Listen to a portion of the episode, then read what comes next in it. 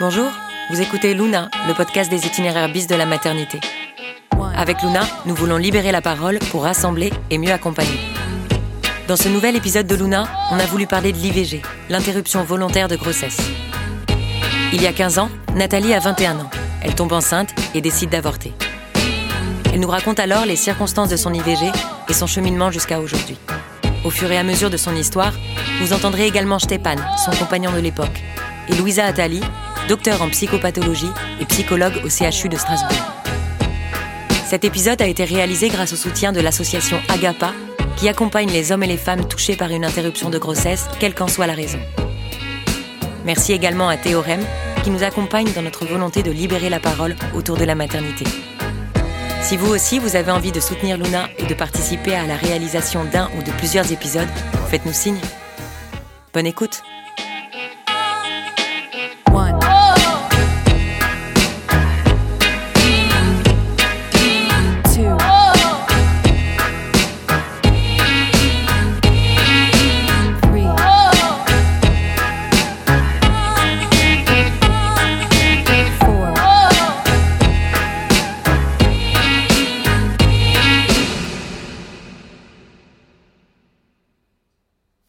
Même d'être enceinte dans un amphithéâtre, mais c'est impossible. C'est, c'est même pas imaginable, en fait. C'est une vision d'horreur. Vraiment d'horreur pure. J'ai 21 ans, je rentre en master et je veux finir mes études. Je veux aller vivre à Prague ou à Paris. À ce moment-là, j'ai pas encore décidé ou ailleurs, mais en tout cas, je veux vivre. J'ai pas du tout envie d'avoir un enfant.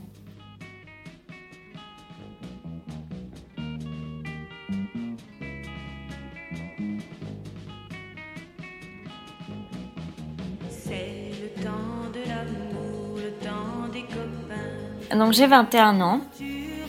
Euh, je suis une étudiante. Je viens de passer une année à Prague en, en échange Erasmus. Euh, j'ai rencontré Stepan, qui était euh, ma première ma première histoire d'amour, on va dire. on va dire ça, ma première histoire d'amour, je crois que c'est clair. Et notre histoire, elle était partie pour durer et qu'éternellement il y aura dans nos yeux tout le ciel bleu.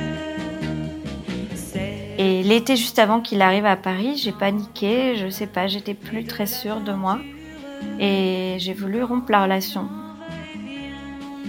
Et là, on a passé quelques jours ensemble où j'ai annoncé cette rupture un peu bizarre et on a fait l'amour pendant ces quelques jours. Beaucoup de chaleur et de bonheur.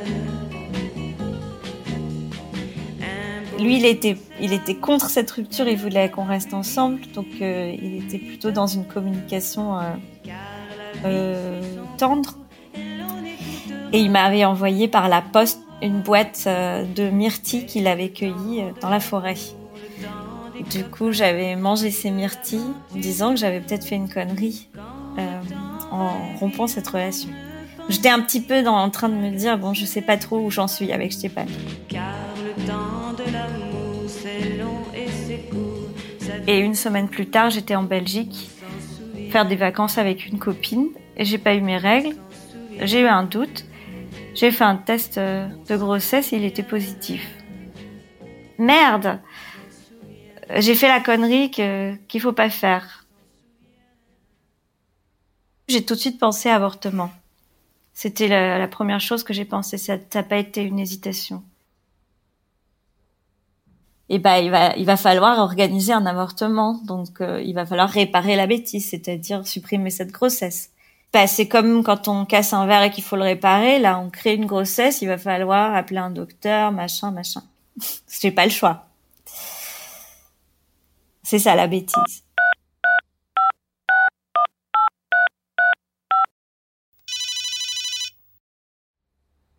Du coup, j'ai pas trop le choix. Enfin, j'aurais pu bien sûr me débrouiller juste avec mes copines. Je, je suis majeure, je peux organiser un IVG sans sans avoir recours à mes parents. Mais bon, j'appelle mes parents.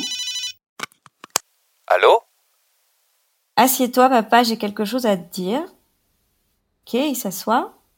Et là, je lui dis, bah, je suis enceinte. Et il me dit, ah super. Euh, justement, je suis bientôt en pré-retraite, je vais pouvoir t'aider. Et je m'attends pas du tout, je m'attendais pas du tout à cette réaction-là.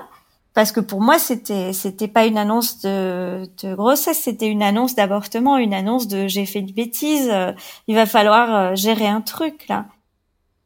Je crois que tout de suite, je lui dis, non, mais je suis pas en train de t'annoncer que je vais avoir un enfant, je suis en train de t'annoncer qu'il faut que j'avorte. Et il me dit, bah, réfléchis-y quand même. En tout cas, euh, moi, je peux t'aider, voilà, avec cet enfant. Et du coup, je me mets assez vite euh, dans une position de combat. J'en ai pas envie, c'est c'est une oui, voilà, cette vision d'horreur et ça il veut pas le voir et voilà, j'étais très sûre de moi, très claire et euh, même si mon père est très insistant sur ah, tu devrais le garder quand même, réfléchis, réfléchis, réfléchis, je pense que tu dois garder cet enfant. Vraiment, euh, j'ignore ce que dit mon père et arrête de m'emmerder. C'est c'est ma vie. Enfin, il n'est pas contre l'avortement d'un point de vue politique ou, ou religieux, mais sa position à ce moment-là, elle est très claire. C'est euh, nous non plus. Quand on a eu ton grand frère, c'était pas forcément le moment, et après on était tellement heureux de l'avoir et on décide pas toujours. Et si la vie euh, te donne un enfant, euh, à ce moment-là, ma mère, elle, elle dit pas grand-chose et pourtant sur le moment, je comprends qu'elle est de mon côté et je le sens, c'est très clair.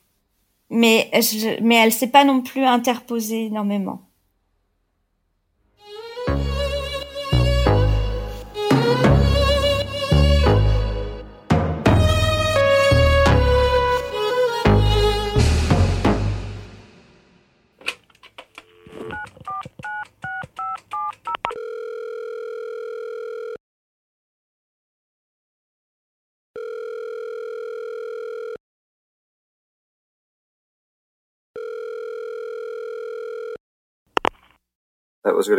J'étais tellement um, triste. Elle était rentrée à Paris chez ses parents. Uh, J'étais à Prague, dans la maison de ma mère, et on venait de se séparer. Ça a été un moment horrible. J'étais tellement amoureux d'elle. Um, Quand elle m'a appelé pour me dire qu'elle était enceinte, um, je m'y attendais pas du tout. Et en plus, on était séparés à ce moment-là. Donc je ne savais pas trop comment réagir à cette nouvelle. Um, Et donc je lui ai dit, qu'est-ce qu'on va faire? Um, Elle a répondu quelque chose comme, c'est quoi cette question, Stépan C'est évident, je vais avorter. Um, donc on venait de se séparer, j'étais très amoureux d'elle, elle savait pas où elle en était, et elle m'a annoncé cette nouvelle au téléphone. Donc oui, j'étais à la fois surpris, j'avais de l'espoir, et en même temps j'étais complètement dévasté parce qu'elle ne voulait pas que je sois là pour vivre ça avec elle. Um, D'ailleurs, je crois que c'est ça que je lui ai dit au téléphone. Est-ce que je peux venir à Paris pour qu'on en parle? c'était impossible pour moi qu'elle traverse ça toute seule. Je savais que sa famille était là pour elle, um, mais c'était important pour moi qu'on vive ça tous les deux. Je suis complètement à fleur de peau et sur les nerfs. Je pleure tout le temps, je crie tout le temps. Je crois que mes parents ont un peu joué dans cette décision parce qu'à ce moment-là, je suis chez mes parents et ils voient qu'on passe des heures à se parler au téléphone. Je m'enferme dans la salle de bain, je crie, je pleure. Je, enfin, c'est très très intense. On met ça sur le compte euh, du fait que j'ai toujours été soupolée. Maintenant, je me dis que c'est fou, qu'on trouve ça normal, mais bon. Donc je et, je et je suis vraiment une girouette avec Stéphane. Il me dit qu'il veut venir. Je me dis mais quand même c'est bizarre, on s'est séparés. Euh. Et puis après je craque, je lui dis bah d'accord viens. Alors il va à la gare de bus, il j'achète un billet de bus pour Paris pour le lendemain. Puis le lendemain je l'appelle, je lui dis en fait viens pas, j'ai pas envie que tu viennes. Donc il annule son billet de bus. Et puis le lendemain, je lui dis, non, après, je passe la soirée à pleurer. Et puis mes parents, ils voient ça. Et ils me disent, mais apparemment, il a très envie de venir, euh, laisse-le venir. Bref, je sais pas combien il y a de va-et-vient. Au bout d'un moment, je lui dis, d'accord, viens. Et il retourne à la gare de bus, il reprend un billet de bus. Et il arrive euh, un dimanche. C'est la première fois qu'il rencontre mes parents en plus, donc c'est très particulier. On va le chercher, il me semble, avec mon père, ou mon père et ma grand-mère. Et là, j'ai prévu un programme culturel pour que ce soit moins bizarre et qu'on soit pas juste à se regarder dans le blanc des yeux. En fait, il y avait, euh, donc c'est fin août, il y a la fête du dieu Ganesh dans le quartier indien à Paris. Et euh, c'est une fête que j'aime beaucoup. Et Stepan a vécu en Inde pendant son adolescence. Bref, la fête du dieu c'est super. On va y aller tous ensemble. Euh, Stepan vers à Paris, le, nord de Paris, euh, hyper animé. Je crois qu'à ce moment-là, mon obsession, c'est de protéger Stepan de mon père. Donc à l'avance, je briefe mon père. Je dis, euh, Stepan, il te connaît pas, en plus il parle pas français euh, à ce moment-là. Ne l'embête pas avec cette histoire d'avortement, c'est pas ton affaire. Euh, ça, déjà que c'est suffisamment stressant pour lui d'arriver à Paris pour la première fois, d'affronter mes parents dans un moment aussi délicat. Ne l'embête pas en plus avec tes, positionnements. Et je me promène dans le cortège donc de la fête du dieu Ganesh à quelques mètres euh, devant avec ma grand-mère et à un moment je me retourne pour voir je vois mon père et Stepan qui bavardent en anglais donc ils font connaissance et là j'entends You should keep the baby mon père je me dis mais c'est pas vrai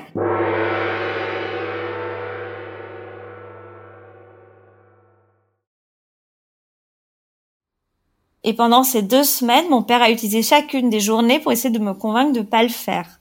Donc en fait, j'ai pas vraiment d'espace pour moi. Je suis vraiment comme dans une ligne droite, dans une, un truc à faire, euh, en, en, se bridant un peu les yeux et il faut y aller, quoi. En fait, c'est vraiment, j'ai un masque, quoi. Je m'occupe de la situation. Je protège Stéphane de mon père qui reloue. Je fais semblant qu'on n'est pas séparés et que je suis pas en train d'avorter. c'est complètement surréaliste. Mais du coup, en fait, euh, après coup, je me dis, j'ai passé deux semaines à défendre ma position, à, à, à protéger Stepan, mais mais il n'y avait pas grand monde pour me protéger moi, en fait. Souvent, il y a quand même une ambivalence des sentiments lorsqu'on découvre ce test de grossesse positif.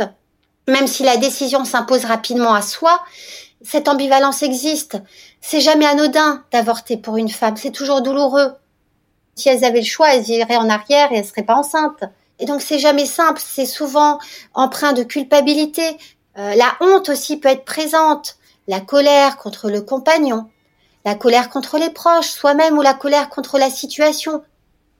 Heureusement, si on a la possibilité d'être accompagné et d'en parler, on peut souvent faire de cette décision d'IVG quelque chose de très positif. Et ça, c'est tout à fait possible quand c'est accompagné par la parole.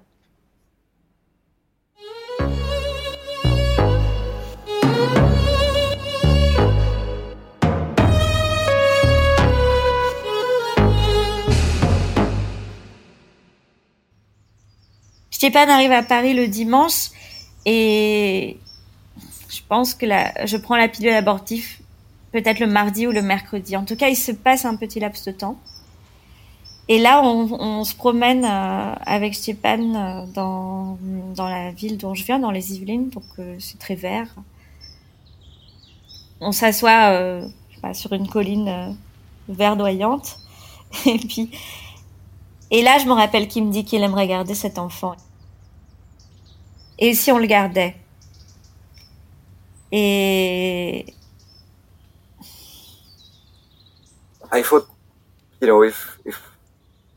je me disais, bon, si elle accepte de garder le bébé, on pourrait être à nouveau ensemble.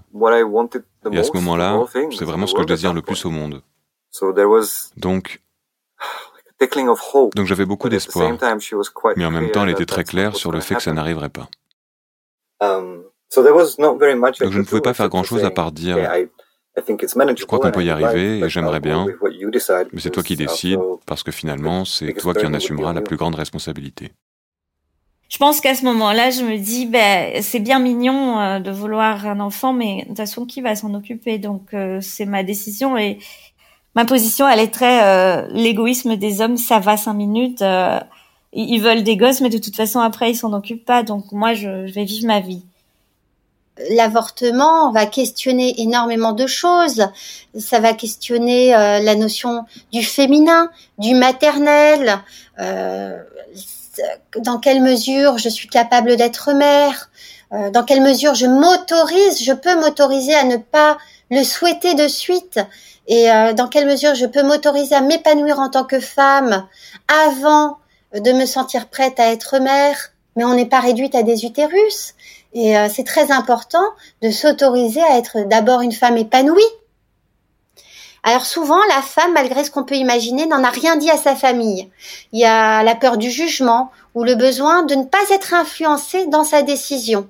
Elle a peur que d'en parler à sa mère, à son père, de voir leur réaction influence sa décision et elle a besoin à ce moment-là enfin de passer à autre chose et de décider d'elle-même, de sa vie. Selon le principe applicable de l'inviolabilité du corps humain, la décision d'IVG évidemment revient à la femme. Mais il y a un article qui est l'article L2212-4 qui va préciser dans la loi que chaque fois que cela est possible, le couple participe à la consultation et à la décision à prendre. Alors dans les faits, euh, ce qu'on peut observer et ce qui est euh, amené par la littérature aussi, c'est qu'une fois sur deux, la décision, elle se prend en couple et euh, une fois sur deux, en général, la femme va décider seule. J'ai un souvenir de bon bah maintenant qu'on a décidé, on le fait et puis on le fait bien dans, dans des bonnes conditions. Je peux être à la maison et puis aussi j'ai la chance de pas souffrir physiquement. C'était c'est pas vraiment pire que des règles. Donc techniquement, euh, j'ai ces deux pilules abortives et on décide de faire une journée cocooning avec Stepan. On va à la vidéothèque du quartier, on loue un film de Bollywood pour rester dans le dans l'ambiance indienne et on passe l'après-midi euh, sur le canapé. Et Stepan me euh, coupe euh, des pommes en petits morceaux. C'est très. Je me rappelle de Stepan qui me coupe des pommes et moi qui me laisse gâtée comme, comme si j'étais malade. Je me mets sur le canapé sous une couverture, on regarde le film et je me laisse apporter du thé et des pommes coupées. Et ce jour-là, ma mère est là, pas mon père. Et ma mère se fait discrète, elle reste euh, dans son bureau à l'étage, mais elle passe de temps en temps la tête dans le salon, elle nous voit euh, avec ses pommes et, et ce film, et puis elle est, elle est assez attendrie. Je crois que quand elle voit Stéphane couper des pommes, elle me dit euh, que c'est un bon parti. euh, mais j'ai un souvenir assez tendre de ma mère à ce moment-là et de Stepan. On était dans le salon. Um, and she was resting, elle se reposait. Et on parlait et on parlait parce qu'on a toujours um, beaucoup parlé. And then it just got late, et le temps est passé et il s'est fait tard. Mais elle s'est endormie dans un fauteuil et j'étais assis près d'elle par terre, ma tête sur ses genoux. Um, Puis finalement, on est allé se coucher et c'est tout. Rien d'exceptionnel. Je crois qu'à ce moment-là, on était en paix avec la décision um, qu'on avait prise. Je ne pense pas avoir de regrets. Je crois qu'on a fait le bon choix.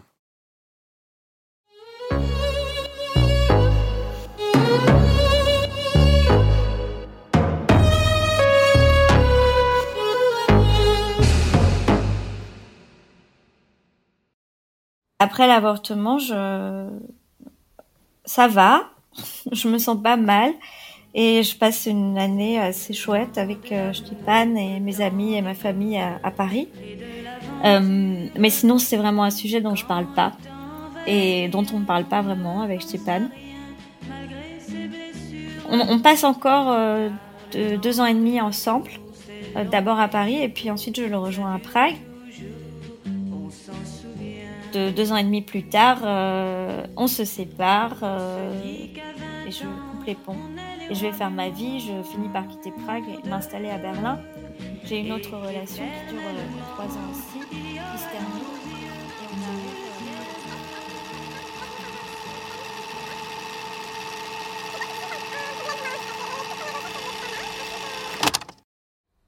Jusqu'à ce moment-là, on va dire que j'ai allé 33 ans peut-être.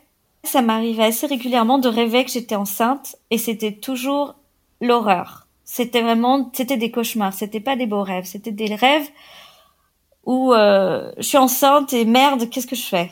Et puis en général, dans le rêve, je suis enceinte, genre de huit mois, donc je peux plus avorter. Et là, il y a, y a pas de retour en arrière, je vais devoir gérer. Et c'était toujours l'angoisse. Je me réveillais en me disant, ouf, je suis pas enceinte. Et vers l'âge de 32-33 ans, ça bascule. C'est au moment où j'ai connu mon copain actuel. C'est la première fois que je fais un rêve où je suis enceinte et c'est chouette. Euh, je me réveille et je me dis oh zut c'est dommage j'aurais bien voulu que ce soit vrai. Et c'est là que cette histoire commence à ressurgir. Une femme qui ressent le besoin de parler de son IVG peut ressentir ce besoin à tout moment. Ça peut être au moment de l'avortement, euh, ça peut être aussi quelques jours après, quelques mois, quelques années après, mais aussi au moment d'un événement, comme une grossesse arrêtée, comme une grossesse qui se passe très bien aussi. Cet événement-là peut provoquer un besoin de parler de l'IVG. C'est le 8 mars. Je vais avec une amie à un débat organisé dans ma rue, dans une petite salle de cinéma, sur euh, le féminisme en Pologne. Et ce que j'ai pas anticipé, c'est que quand on parle du féminisme en Pologne, on parle très vite de l'avortement, puisque le droit à l'avortement est menacé en Pologne. Et donc on arrive dans cette discussion, c'est plutôt bonne ambiance, il y a des gens qui parlent du féminisme, et assez vite ils commencent à parler donc du droit à l'avortement, et de l'avortement, et l'avortement, et le mot avortement, avortement, avortement. Et moi, je suis là assise avec ma bière à la main et tout d'un coup, je me sens mal. Je, suis toute pâle, je sais pas, je, me sens mal. Comme une, sorte de mini euh, crise de panique. Et donc là, on sort euh, en trombe, vraiment au milieu du truc. Et dans la rue, j'explose en sanglots. Je, je comprends pas ce qui m'arrive, en fait. C'est la première fois depuis 12 ans que le mot avortement déclenche quelque chose d'émotionnel chez moi. Pourtant, pendant 12 ans, j'ai bien sûr entendu parler d'avortement, parler d'avortement, évoquer mon propre avortement euh, à, de nombreuses reprises parce que je m'en suis jamais cachée. C'était même, ça faisait presque partie de mon identité de femme moderne. Oui, ben quand j'étais jeune, j'ai avorté. Euh, normal, quoi. De nos jours, les jeunes femmes, elles avortent. Des fois, je parle même de mon avortement avec une pointe de fierté euh, mal placée, oui, j'ai avorté quand j'étais jeune. C'est un truc que j'assume, que j'ai envie d'assumer. Ça fait partie de mon histoire quand même. Oui, donc euh, après le 8 mars et cette crise de larmes à laquelle je m'attendais pas du tout, euh, ça commence à me travailler. Et comme euh, je fais souvent quand quelque chose me travaille, je cherche des infos sur Internet. Et donc j'ai vu que Agapa proposait un accompagnement au personnes qui le souhaitent, qui ont vécu un avortement et qui veulent en parler. Je les contacte et ils m'ont mis en relation assez vite avec une accompagnante. La, première fois, il s'agissait juste euh, de faire connaissance et de raconter un peu mon histoire, ce que j'ai fait. Et puis là, j'étais vraiment, euh, ça c'était vraiment la période où tout remontait. J'étais à fleur de peau, je pouvais pas en parler sans pleurer. Euh, c'était voilà, donc j'ai passé une heure en gros à pleurer et à, dégueuler mon histoire. Et ensuite, on a commencé un accompagnement un peu plus structuré. Donc, c'est prévu en dix étapes. Ils ont un programme euh, assez balisé, en fait, qui suivent.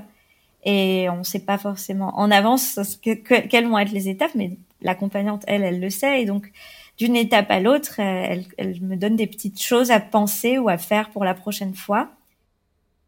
J'étais, je pense, soulagée de faire quelque chose par rapport à cette émotion dont je savais pas quoi faire. J'avais l'impression d'aller quelque part et que du coup, je déposais cette histoire à un endroit et elle, elle allait exister. Et, et là, en fait, va émerger une somme de choses hyper intéressantes. Et à un moment donné, l'inévitable, ça parle. Ça parle. C'est-à-dire que quelque chose va faire écho chez la femme. Et là, raison ou pas, rationnel ou pas, angoisse ou pas, ça parle je suis passée par différentes phases en fait pendant l'accompagnement et puis les différentes étapes. Je, suis passée par une phase où, je parlais euh, dans ma tête euh, avec cet enfant en me disant il aurait 12 ans, 13 ans, euh, elle aurait 12 ans, elle ressemblerait à ça, je crois que j'ai rêvé d'elle, elle aurait les cheveux noirs, elle me dirait ça, je lui parlais en tchèque dans ma tête et j'imaginais vraiment sa vie. Je lui écrivais, je lui ai écrit quelques lettres. Ah, donc du coup, tu aurais 12 ans, donc tu, serais en cinquième. Euh, est-ce qu'on habiterait à Berlin quand même? Est-ce que tu serais au lycée français? Est-ce que ton père serait toujours là?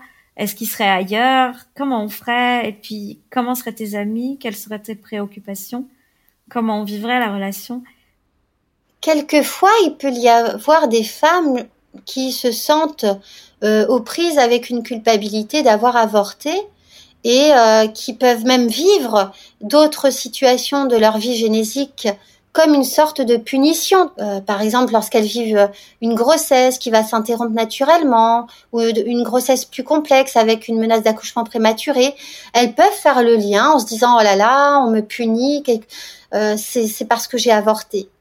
Mais alors déjà scientifiquement, c'est faux Les études internationales soulignent tout le fait qu'avoir recours à une IVG n'a aucun effet ni sur la fertilité, ni sur les grossesses futures. Donc c'est important de dire à ces femmes qu'il faut travailler cette culpabilité qu'elles ressentent parce qu'elle n'a pas lieu d'être, cette culpabilité. J'ai compris aussi une certaine chaîne des destins féminins de ma famille, dans laquelle je m'inscris forcément. Ma grand-mère euh, maternelle, elle est tombée enceinte avant de se marier. Et donc, elle s'est mariée en catastrophe pendant sa première grossesse. Donc il y avait un secret de famille autour de la première grossesse de non désirée probablement de ma grand-mère maternelle en Pologne catholique petite ville années 50. Cette première grossesse euh, accidentelle l'a forcée à avoir un destin qui était peut-être pas le destin dont elle rêvait. Et ensuite ma mère, donc euh, polonaise vivant, euh, qui s'est mariée avec mon père euh, et qui a fait sa vie en France, elle a, elle a aussi eu une première grossesse très jeune, à 24 ans, tout de suite après son mariage.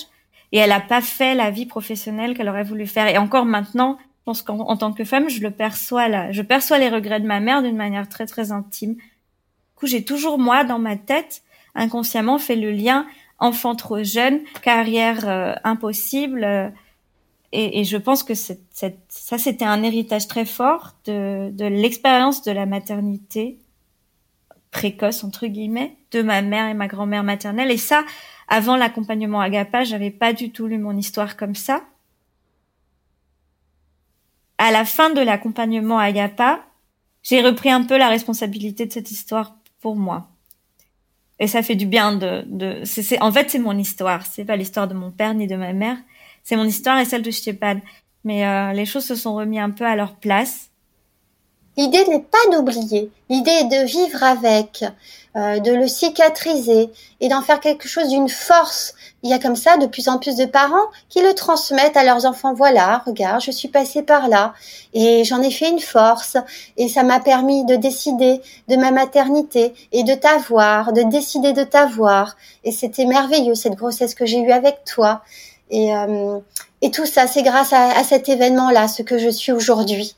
Donc l'idée n'est pas d'oublier, l'idée est de vivre avec au mieux.